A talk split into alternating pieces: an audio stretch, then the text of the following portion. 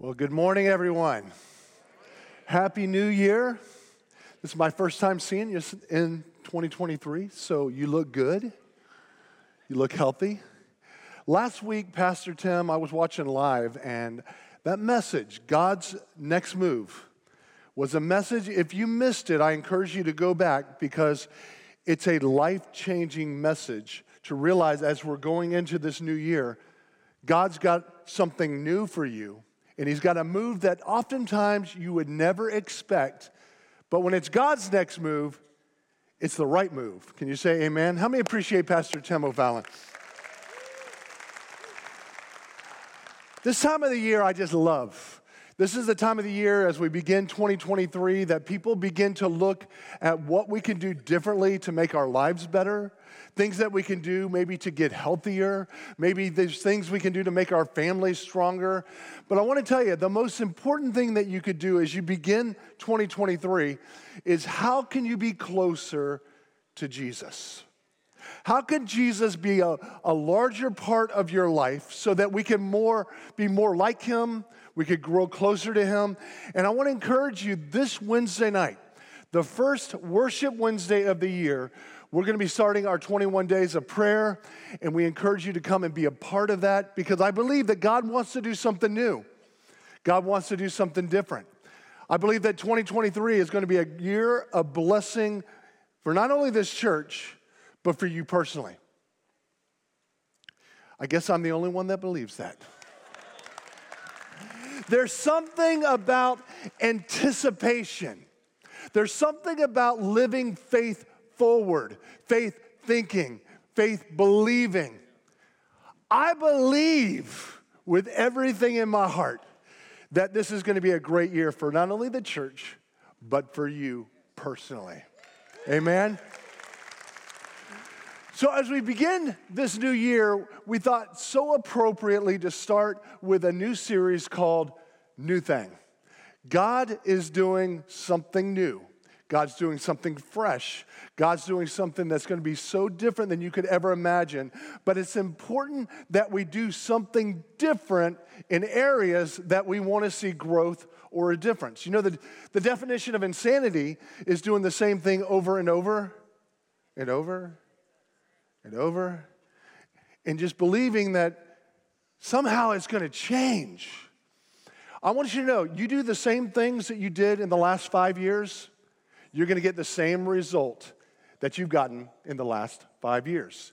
But if you begin to look at what areas are important that you can begin to grow in, that you can develop in, so that you can be a stronger leader, that you can be a stronger Christian, you can be a stronger friend, you can be a stronger husband, you can be a stronger wife. You begin to look at just some small areas and begin somewhere to make change. So often we look at our lives and we're like, man, there's just so much. I'm just so messed up. I don't know where to start. And it can be absolutely overwhelming on where to begin. But the premise of this series and the foundational thought of this series is in your notes. It's this premise that it's often the small things that no one sees that result in the big things that everyone wants. We can look at people and friends and people that we admire and we say, man, I wish I possessed that quality. But you see, why they possess that quality, it's oftentimes not what you see in the way that they act, but what they do in the way that they live when no one is even watching. It's those small things that make a huge difference in our lives. One of my closest friends ever was Saul Pitchon. Saul Pitchon was a great man, led the pregnancy center, was on our board for more than 25 years, chairman of our board for more than 10 years. Great, powerful man of God. One of my closest friends, he went to be with the Lord last year. And when we were at the memorial, almost every person that got up and shared shared something very similar about Saul Pitchon. A quality that I admired and a quality that I want to grow in is that every time I had a conversation with Saul, and come to find out it wasn't just me, it was conversations that Saul had with anyone, he would always close with a prayer. I would call Saul just to see if I could get the prayer in first. And I rarely got the prayer in first. And at the end of the prayer, I'm like, Saul, the purpose for my call was I'm trying to pray for you first. But let me tell you, when you have a friend that prays for you every time they talk to you, I don't know about you, that's the kind of friend I want to have. Oftentimes, when you see me at the front door, there's times that I will be praying with people at the front door. And why I do that? It's easy to say, I'll pray for you this week. Do you get, do you get that a lot? Hey, you'll be in my prayers. You know what I love watching with what happened with the Buffalo Bill player that got so injured and almost died this past week? There was a newscaster that said, A lot of people are saying, I'm praying for Lamar, what was this name? Damar. I'm praying, I'm lifting. But yet, are you really? And that newscaster says, You know what I'm to do? This may not be a popular thing to do, but I'm to pray for Damar right now. And he said a prayer, and it was a powerful prayer. And it was a prayer that went viral around the nation of someone that wasn't necessarily supposed to say a prayer, even though everyone in America was saying, We're praying for Tamar. So when you say you're praying for someone, I learned from Saul, you stop right there and you pray for that person. That's the kind of person I want to be. It was a small quality. But everybody wanted to be around Saul Pitchon because they knew they got a real friend and they knew that they got sincere and real prayers from this godly man, Saul Pitchon. Last year, I lost 40 pounds. Now, it was probably January when I started, and I, I remember I got up in front of the congregation. I said, I just want you to know the doctor told me my numbers are bad, my glucose was high, my dad's diabetic, so I was borderline. I got to watch it. My cholesterol was high, and I didn't want you to think I was dying. So I wanted everybody to know. So I used some kind of illustration how God changes you from the inside out. But when I sat down with the doctor and I said, I don't know if I can do this, man, because my history, beginning of the year, I'm going. 2015, big year. I'm gonna lose weight. And I go to the gym and I work out for two hours. I'm feeling faint. I commit to God and to my family, I'm probably never gonna eat again anything. And you know how many times I went to the gym that year? Once. I hated the gym. I'm like, I hate you. As I'm leaving, I'm blacking out. I'm like, I hate you. I hate you. And the doctor said, Start with something small. If you want to lose some weight, start with something small. He said, Don't eat after 6 p.m. I'm like, But I, I don't get hungry till after 6 p.m. He goes, Small thing. And I, he said, Cut your carbs. I'm like, Does that mean I can't drink a daily 44 ounce big gulp Mountain Dew? He goes, Yeah, that probably wouldn't be a good idea if you want to lose weight. And I said, uh oh, I'm seeing, some, I'm seeing a trend. Does that mean I can't have a pint of ice cream four nights a week at 11 p.m.? Even though it was buy one, get one free, and I feel like I got a good deal on it? He goes, just cut your carbs, eat high protein, low carbs. And I started with a program. I lost 18 pounds in a month, and then I just cut my carbs. If I mean a burger, I just take off the bread. And you're like, oh, bread. I love that bread. Well, what's happened is within three months, my numbers were all in the normal range. My cholesterol was lower than it was since I was a teenager. It sounded difficult, but it was a small change in the way that I ate that I lost the 40 pounds. Now, pray for me because my goal now is to keep the 40 pounds off. So far, I'm doing good. So far, I'm doing good. But sometimes we get so overwhelmed with that big number. It was, I'm like, 40 pounds. That'll take forever. Start with something small and then watch what will happen with a small change. Big differences will come. Elaine and I, this year, we will be celebrating in June 34 years of marriage. Isn't that wonderful? I know a lot of you, uh, we, we got married when we were 12. I'm surprised our parents gave us consent. It was a wonderful thing. No, but it, it's been a wonderful journey. But something we learned early on. We dated for two years, off and on. She broke up with me. She broke up with me in the first year that we dated. Can you believe that? I'm still in shock. I still am in shock. But, you know, I went to counseling. I'm, I'm getting through it. It's cool. It's only 34 years later, you know. But we never argued until our first year of marriage. And in our first year of marriage, we had a knockdown, drag out, blowout argument where our voices were raised. We, were, we weren't screaming, but it was pretty tense. It was pretty intense. It was like when you're cheering for a game, go! You know, like, it was about, about that intensity. She called me a name that I won't repeat in church. and of course, I did the godly thing. And I called her a name that won't be spoken in church back.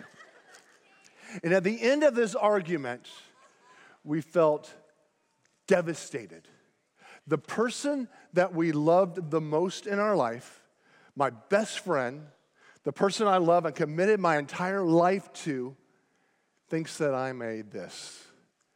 And what we did is when things cooled out, we got together and we made a vow.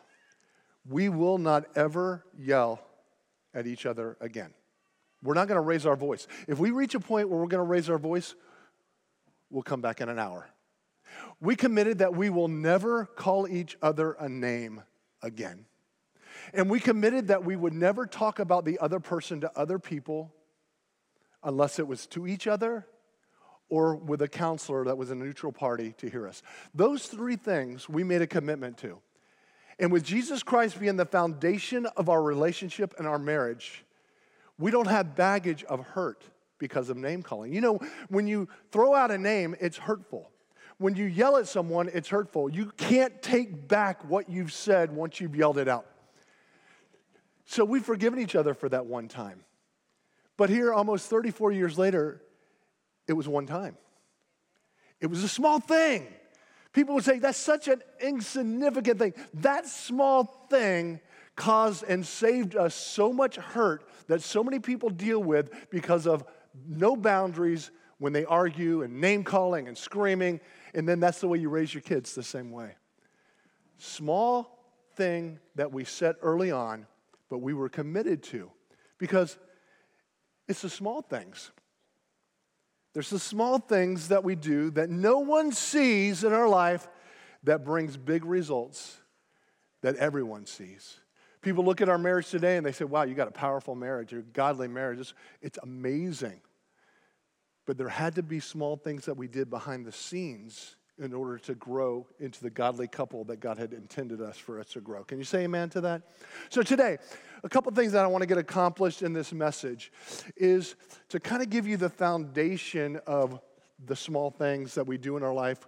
And then I want to give you an assignment. I want to let you know what's going to be coming up in the next three weeks that will really be life changing. I encourage you to invite people to come to this, but I encourage you to commit to this next four weeks yourself because we live in a culture that people go to church an average of 1.5 times a month.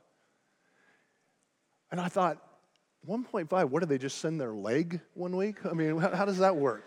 But th- that's what so I want to encourage you, you want something different, you want something new, make a commitment and be here. Today I want to start in Zechariah chapter 4, starting in verse 6. During this time th- th- that this was written, it was a very low point of Israel. The temple had been destroyed, and God's people were in captivity. The people were very, very depressed. And this was the year 537 BC.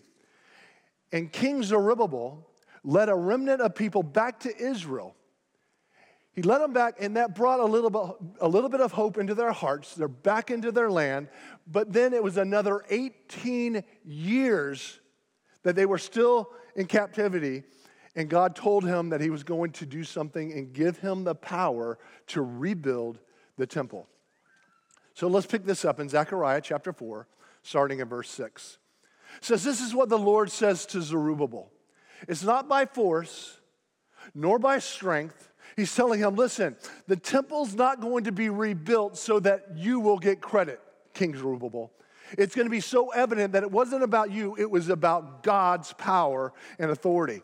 See, it's not by force, it's not by strength, but by my spirit, says the Lord of heaven's armies. Other translations says it's not by might nor by power, but by my spirit, says the Lord of hosts. There's things in our life that we look at and we think that is absolutely unattainable. That is absolutely impossible for me to do. Because we live in a world where it's all about what I can do. I can fix this. I can do this. But we find ourselves trying to do things in our own strength, but yet running into wall after wall. I want to encourage you in 2023, say before the Lord, even as you begin this year, it's not about what I can do, but it's about what the Spirit of God can do in me and through me. When you inject the Spirit of God into your circumstances, impossible things will happen and things that were unattainable will be attained because it's not by might, it's not by power, but it's by my Spirit, says the Lord of hosts. Can you say amen? Verse 7 Nothing, not even a mighty mountain, will stand in Zerubbabel's way. It will become a level plain before him. And when Zerubbabel sets the final stone of the temple in place, the people will shout, May God bless it.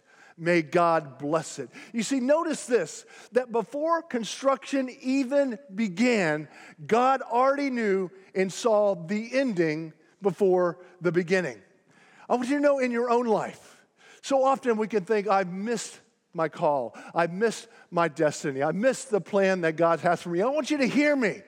God loves you enough that maybe you've taken a wrong step, but He loves you enough to bring you right back because He sees the ending of your life and your calling and your destiny before you even begin the process of moving into it.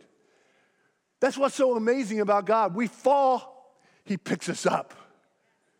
We don't know where to turn, and He leads us and He shines a light by His word because it's not by might, it's not by power, but by my spirit, says the Lord of hosts. One step at a time. Maybe you've taken some missteps, okay? Today, get back on track and begin to take one step towards the Lord and see what God will do. Can you say amen? Verse 8 Then another message came to me from the Lord. Zerubbabel, Zerubbabel Try saying that 50 times. I'm, I'm like saying that two services. Zerubbabel is the one who laid the foundation for this temple, and he will complete it. You see, I read the backstory to what was happening here, and the initial stages of the rebuild of the temple were going very, very slowly and very, very disappointing. In the book of Ezra, it says that people would come to look at the foundation of the new temple and they would cry. Some theologians said that they were crying because they were so happy that at least it was getting rebuilt. But most theologians believe that they cried because it was so unimpressive. Comparing it to Solomon's grand temple, they couldn't believe how unimpressive this temple was. You see, sometimes we can get up in small beginnings and we can look at things and compare ourselves to other people and feel that we're not good enough, we're not doing the right thing, we're not doing great enough things. Listen, God does not despise these small beginnings. Verse 10 For the Lord rejoices to see the work begin. November Countryside celebrated 41 years of a church. 41 years.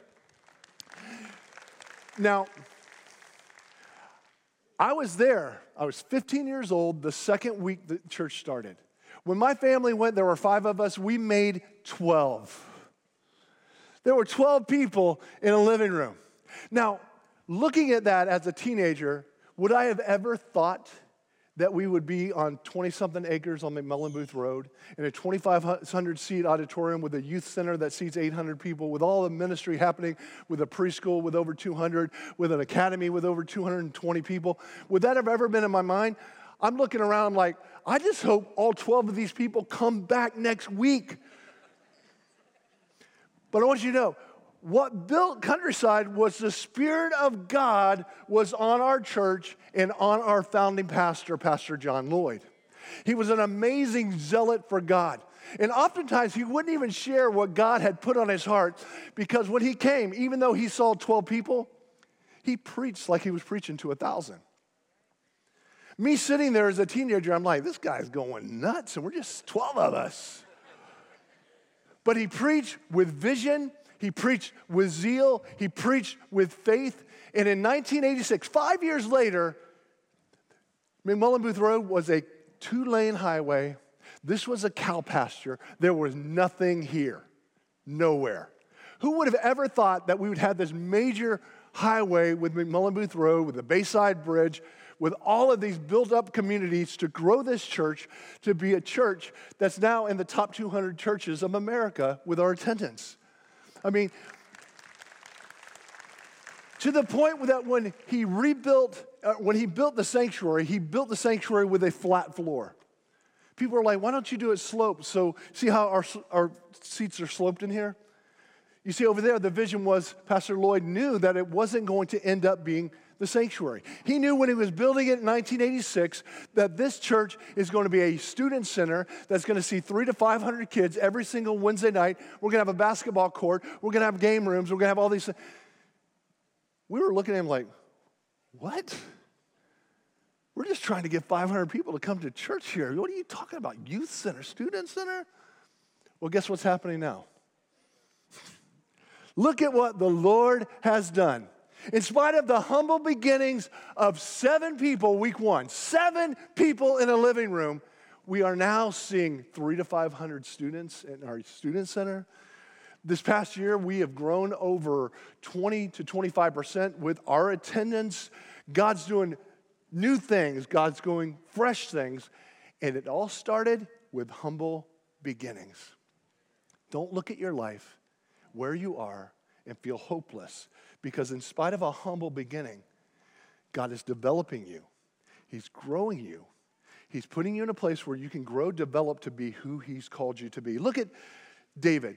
David, you think of David, he killed Goliath. This guy killed the giant. Woo, David. But you know what, oftentimes you don't think about? Is all the years that David, as a young boy, tending the sheep, he killed Goliath with one shot. But he also had to kill a bear and a lion and other animals. I'm sure during that process he probably missed a few times. But guess what God was doing? God was growing him and he was preparing him for greatness. You look at Ruth and Boaz. All the women that are single want their Boaz. And they look at that. But Ruth was faithful for years to Naomi faithfully working for her in the fields. And after time and after development, after her faithfulness and after her loyalty, God gifted her with Boaz. Boaz, that, that name even sounds like a handsome guy, doesn't it? Boaz. I'm thinking about legally changing my name to Boaz because I just sounds. But you see, God saw her heart, He developed her saw her faithfulness, saw her loyalty, and God blessed her with the desires of our heart. You see, God wants to bless you with the desires of your heart, but it only happens when you seek first Him in His kingdom, in His righteousness, and you're loyal, and you're faithful, and you become godly, and you grow, and you're a true friend, and you become trustworthy, and you begin to walk in the righteousness of God because that's who we are. When we have Jesus Christ in our heart and our lives, we become the righteousness of God through Christ Jesus. But it takes time. And we live in a world where it's like turn the microwave on. If I don't get my desires in two weeks, you know what? I'm going down the street to another church. Or you know what? I may not even go to church again. I may get more desires in the local bar. Let me tell you, what you're going to get in the local bar is brokenness, hurt, disappointment, because that's what the world offers. God offers true hope. He offers real peace. He offers real joy. But he's looking for faithfulness in his people. Daniel in the lion's den. The faith of a man to go down in the lion's den with absolutely no fear in his heart because he knew that God was with him. How did he know that so surely? How could he go? If they're throwing me, I'm thinking, man, I got a lot of meat. Gonna, these lions are going to feast on this guy. 40 pounds less, but they're going to still have some good eating. Why did David or why did Daniel have that faith? We forget that earlier, many, many times it was spoken of the faithfulness of Daniel to pray three times every single day. Think about your life, how different it would be, how much more faith you would have if you would take three times and dedicate that time to God in prayer. You'd be able to face the lions in your life just like Daniel did. Can you say amen? There was a book called Wooden on Leadership. It's a book about the great coach John Wooden, who coached the UCLA basketball team, men's. Now, when he coached, they won 10 national championships under his leadership. They won seven consecutive national championships from 1967 to 1973. Unheard of, unprecedented. It was an amazing run. Now, you would think, what would John Wooden's practice look like? It must be so intense. How did that go? He was known for this. His first practice of the season, there, there were no drills, there were no layups, there was no free throw shooting. He was known that at the beginning of the season, he would have each one of the players put their socks on very slowly and very carefully, followed by putting on their shoes very slowly and very carefully. That way, their feet wouldn't get blisters. But he was also showing them that this is going to be a team that focuses on the details. The small things that we do with our basketball games is going to make us the greatest team that's ever existed because we're focusing on the details. So many people, they, they don't focus on the details. They focus on making the three point shot. They focus on all these other things. It's the details that make a person great, and it's the details of a team like this that makes a team great. I have a quote, John Wooden, in this book. It says, It's the little things that are vital. Little things make big things happen. So, as we begin 2023, let's look at our lives, look at the areas of our lives that may need small adjust, adjustments because it's those small adjustments that will make a big difference in your life. So, in the coming weeks, I want to let you know what we're going to be talking about. We're going to be talking about our thoughts, our words, and our habits. Really? Is that that important? Oh, those three areas of our life are absolutely critical to where we're going, the type people we're going to be, the direction we are, the type friends we'll be around, and really the core of who we are as people. You see, our thoughts become our words. Our words become action. Our action becomes habits, and our habits create the life that we're going to live, the behavior that we're going to exhibit, and the destiny that we're going to walk out. So, week two, our thoughts. As a man thinks, so is he. That's what the word says. So, if you have negative thoughts, you're probably going to turn into a very negative person.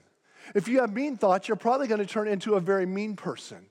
If you have very degrading thoughts, you're going to degrade yourself and you're not going to have very much self worth. Our thoughts matter. Our words in week three. You see, the power of life and death are in the power of the tongue and the words that we speak. Week four will be our habits. We become what we do repeatedly. What we do over and over and over, that is going to determine how we live our life. But we have to focus on one thing. Don't focus. So many people go, I'm, doing 10 things this year. And guess what? You look at those and you get lost at the end of the year. You're like, you know what? I didn't do any of those 10 things. Start with one thing. If you look throughout Scripture, you see the phrase one thing over and over throughout Scripture because it's so important that the one thing, the thing that's a priority, to do that, and then you'll begin to walk out the promises that are followed by that. We look at David. David was known as a man after God's own heart. And the one thing that David wanted, the one thing, was to dwell in the house of the Lord forever. You want a heart after God? Then determine in your heart, I want to be in his presence, I want to be in his house. And guess what? The more you are, the more you will have a heart after God's own heart. Paul, you think about the Apostle Paul who wrote so much of the New Testament. Paul went through a lot of stuff, a lot of pain, a lot of disappointment. He was beaten, he was shipwrecked, he was snake bitten, he was imprisoned over and over. He suffered massive persecution. He was stoned. And I'm not talking about recreationally, he was stoned with rocks. But he said this, but this one thing that I do, forgetting what's behind and straining towards what's ahead, I press towards the mark of the high calling of God. You see, so many of us, we're stuck in the things that we've done in our past. God's saying, forget about that. For some of you, the one thing you need to do is forgive your past, step out of the shame of where you've been, and begin to walk where God has you to walk in that one thing to press towards the high mark of God in your life. Whew. You do that it'll change things. Jesus encountered a wealthy businessman that wanted to follow Christ and he wanted to change the world. Jesus said to him, You lack one thing. And he says, Go sell all of your possessions that are weighing you down and come and follow me. And this is what happened. But the rich young ruler couldn't do that one thing. And because he couldn't do that one thing, he missed his opportunity to change the world and to change his destiny. So, I normally don't have assignments, but in your notes, I have an assignment for you this week. I want you to pray. I want you to seek after the face of God, and I want you to ask God for one word and one verse to back that up. One word that you'll put on your refrigerator, or you put in a private place where you have your quiet time. It could be faith. It could be faithfulness. It could be servanthood. It could be friend. It could be marriage. It could be generosity. What is the one thing that God's putting on your heart that will change your life at the very core of your being? Some of you are like, well, how am I going to find a scripture for that? Google it. Scripture on faith. Scriptures on scriptures on friendship. Scriptures on anything. It will pop up. There you go you will have a scripture. But seriously, pray. Pray. At the beginning of last year, I prayed over you and over our congregation, and I felt like God gave me the word foundation. You see, after COVID and all of the different things, we would go to conferences and they would say, never compare your pre COVID numbers to where you are now because you may never reach your pre COVID numbers again. I, I, didn't believe that. I believe that God was setting our church up for a year of growth. But I was also convicted that the only way we are going to be able to handle that, the stability of that growth, and to put people in their proper positions to continue to grow in a healthy, growing, thriving church, that we needed to work on the very core and the foundation of who we were as Christians. You see, Isaiah chapter 54, verse 2, it says, Enlarge the place of your tent Stretch your tent curtains wide. Do not hold back. Lengthen your cords and strengthen your stakes. So we decided there's not a bunch of new things we're going to do. We are going to focus on the spiritual growth in discipling Christians to be fully who they are called to be. Now, a lot of you think it's easy for me to get up here and preach to people that don't know the Lord, all the way to people that have been saved for 60 years. That's, that's not easy to do. But I also learned that when you disciple Christians to grow, to be all that God's called them to be, they're going to want to be a part of church that is seeing lost people saved. They're going to be a part of church so that they know and develop so that they can begin to lead in small groups and develop discipleship programs around them and they begin to feed themselves. Because if you're expecting, I, I, well, I'm just about out of my 35 minute time. Sorry. But if you're expecting 35 minutes of Pastor Glenn to develop you spiritually to be a well rounded Christian, uh, it, it doesn't work that way. But I don't know about you. I want to be part of a church that every week that the Lord tarries is another week for us to populate heaven with the gospel message. That's the kind of church that I want to be. So we focus on discipleship.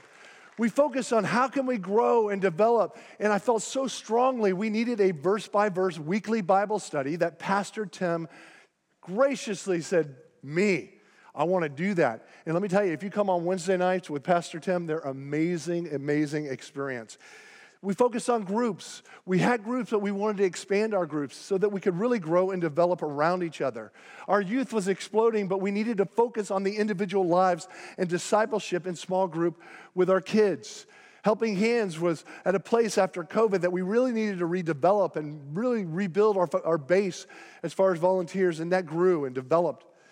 Our series from last year, if you look back at the series that were taught week in and week out, they were foundational series that were going to help you to grow and develop to be who God's called you to be. I think the series, The Best Way, that was a series on prioritizing to do things God's way, to not do things the world's way, because if you want to do things the best way, you're going to develop a lifestyle that is God's way. And God's way is always the best way too afraid to ask. There's so many people that are in and out of church because they can't come to terms with some of the most difficult questions. Those are the questions that we wanted to ask during that series, and we wanted to give answers to those questions. Had so many people, they said, I've always had, they came to terms with that. That was strategic. Triggered, that was a series on offense.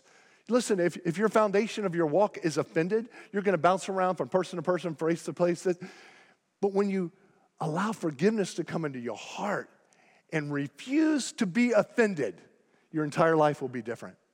From pit to palace, the life of Joseph, where we studied hard that what the enemy meant for harm, God will turn it around and bring glory to his name, not only in Joseph's lives, but our lives. First comes love. We were seeing so many broken marriages that were coming and going, and things were happening. We like we've got to focus on marriages and the family unit and First Comes Love, followed by a, a marriage conference. It changed radically many, many lives and marriages, which is the foundation of the family. Joshua, series on leadership, to lead, training camp. How many remember training camp? That was such a good series, basic discipleship 101. You see, 1 Corinthians 16 13, it says this Be on your guard, stand firm in your faith. Be courageous. Be strong. Because there is an enemy that wants to chew you up, spit you out, and destroy your life. And the only way you're going to be able to stand firm is to know God's word deeply in your heart. So when the enemy comes in and tries to destroy you, you have your spiritual armor and you know the word and you're able to fight him and get him where he belongs under your feet in Jesus' name. So, what's that one word? What's that one verse? Start small. But be faithful to that one word and watch what God will do in 2023 in your life. In closing, Matthew 25, verse 21 says, His master replied, Well done, good and faithful servant. You have been faithful with a few things. I will put you in charge of many things. Come and share your master's happiness. It's the small things in your life that will make us so much stronger in the larger things that matter most. New thing, week one. How'd I do? Right? Start with that one word and that word, one verse, and watch what God will do in your life and in the life of this church. Can you say amen? Let's bow our heads and close our eyes as we close out this morning's service. Father, we thank you for your word. Your word brings life, your word brings health, your word brings healing, your word brings direction, your word brings hope. So today, God, let the word go deep into our hearts and spirit. And Lord, as we choose that word in that verse, begin with the small areas of our life to strengthen our foundation to become who you've called us to be men and women of God with every head bowed and every eye closed, before I dismiss right now, I just want to ask you this. For some of you, that one thing is just totally surrender your life to Jesus Christ. Maybe you've been in church and out of church. You see, we're not saved because of church. we're saved because of what Jesus Christ did for us on the cross, for the remission of our sins. And that when we accept and surrender our life to Him, we're partnering with the King of Kings and the Lord of Lords. Our sins will be forgiven, but beyond that, we're walking hand in hand with your Creator. So today, I want to ask you before we close. When I count to three, you can raise your hand. There were tons of people first service that raised their hand. They said, Today's my day. January 8th, 2023, the day that I did that one thing that I've held back. And that one thing was total surrender to Jesus Christ. If that's you today and you want to be included, included in this closing prayer, would just raise your hand on the count of three? One, hands are already going up. Two, three. Raise it up high. Yes, yes, yes. Thank you. I see all your hands. Yep, lots of people. It's a new day. God's doing a new thing. Get ready. Get ready, church. Get ready. Get ready. Because God is up to something great. Will you pray with me? Just pray this prayer after I pray. Lord Jesus, thank you for who you are a God who loves, a God who saves. I ask you to forgive me of my sins. Come into my heart. Today, that one thing I'm doing is total surrender to you, Jesus. Today, I accept you as my Lord, my Savior, my God, and truly my best friend. In Jesus' name, amen. I can't wait to see what God's going to do in you and through you in 2023. God bless you, church. Thank you, Pastor Glenn. We just love Pastor Glenn so much. Amen. Can you just, yeah. Man, what a pastor. If you would stand with me right now, I'm going to pronounce a blessing over you. If the altar prayer team would come up right after we dismiss, I pronounce this blessing. I'd like to invite you, if you'd like prayer for any reason, we have prayer team members here to pray for you. And if you raised your hand and prayed that prayer for the first time, we also have a free gift for you. It's a book called A Fresh Start with God. We'd like to invite you to take that from us and just start your walk with Jesus with this really good book. But to receive your blessing now, would you just open your heart for the Lord? Maybe lift your hands or just turn your palms upward in an attitude of receiving. May the Lord bless you this day with one word that can be a guide for your year. May the Lord bless you with His word that can guide and infiltrate your heart every day of your life. And may the Lord bless you and keep you. May the Lord make His face to shine upon you and be gracious to you. May the Lord lift up His countenance upon you and give you peace. In Jesus' name, amen. Amen. We love you, church. Don't forget, Worship Wednesdays this Wednesday.